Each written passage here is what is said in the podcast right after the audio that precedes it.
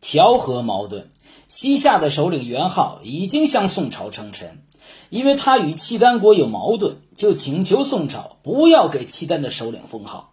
执剑院大臣张方平说：“为了获得新归顺的小国而失去早就和好的强国，这不是个好主意。